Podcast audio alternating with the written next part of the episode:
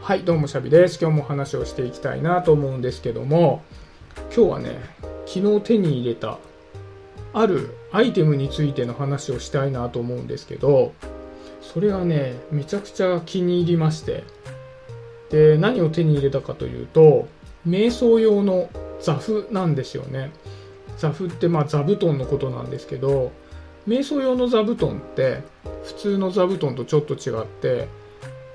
質感が結構硬くてで厚みがあって丸っこいんですよね。でそれを使って瞑想するんですけどこれがねめちゃめちゃ瞑想しやすくて。で昨日今日合わせて3回使ったんですけど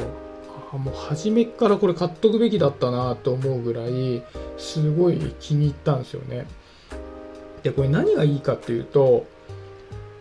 僕猫背なんですよね。で猫背なので、まあ、瞑想する時にあぐらをかくんですけどあぐらをかく時に猫背の人って骨盤が後ろに下がっちゃってるので体が丸まっちゃうんですよね。で丸まった状態でずっとあぐらをかいてるとやっぱり体が痛くなっちゃうしもともと瞑想の基本姿勢って体を丸めて座るんじゃなくて骨盤を立たせて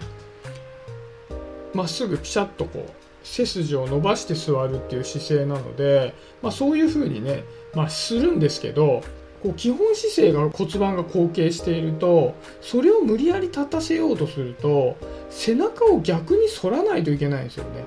無理やりこう寝っ転がっている骨盤をまっすぐにするために背中で引っ張るような姿勢を取らなければいけないので、まあ、いわゆる反り腰にしなきゃいけないんですよね。でそうすると背中の筋肉を常に使ってるから長い時間座ってるとかなり疲れてくるし痛くなってくるんですよね。なんですけどその座布を使うと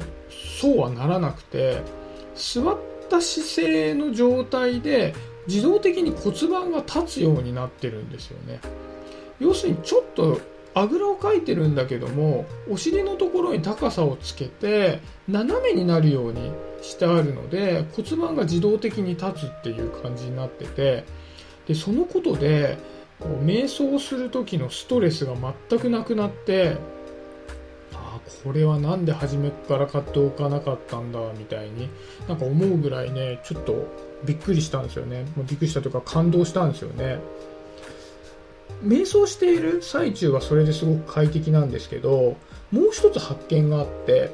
その瞑想した後に今日朝瞑想して会社に行ったんですけど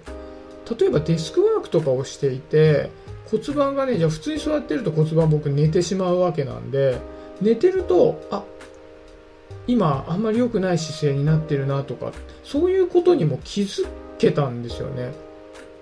まあ、要するに健康的な姿勢を体験することによって不健康な姿勢になった時にすぐに気づけるようになったっていうことなんですよ。でこれめちゃくちゃいいなと思って。やっぱり自分が不健康な姿勢でいても健康的な姿勢が体感できてないとそれが不健康だって気づきづらいじゃないですか。それが自分にとっては当たり前だから。なんですけどそのねアイテムを使うことによってあこれがいい姿勢なんだっていうことに気づくことができたんでなるほど。普段そうじゃなくなった時も気づけるんだっていうね、うん、すごくいい体験をさせてもらいましたね。で、まあ、変な話これ座る姿勢に限らず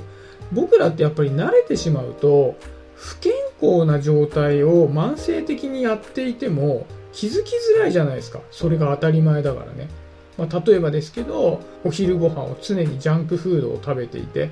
で本当はねジャンクフードでこう血糖値が上がっちゃったりしてるんだけども、まあ、それが当たり前だからあなんか昼間ちょっとだるいなと血糖値が上がったり下がったりしてねでもまあそんなもんだろうみたいに過ごしてたら、まあ、常に不健康な状態になってるわけじゃないですか。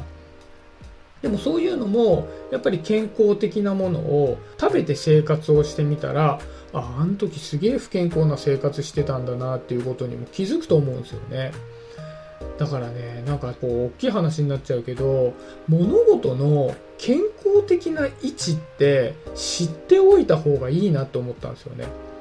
で姿勢とかは健康的な座り方とかがあったり体の健康に関してもジャンクフードを食べるよりもじゃあ無農薬なの健康ななんか野菜とかで作ったのと玄米とかでねなんかそういう、ま、健康食みたいな食生活の方がいいとかそういうのあると思うんですけどそうじゃなくても人それぞれ健康的な位置が違うものってあったりすると思うんですよ。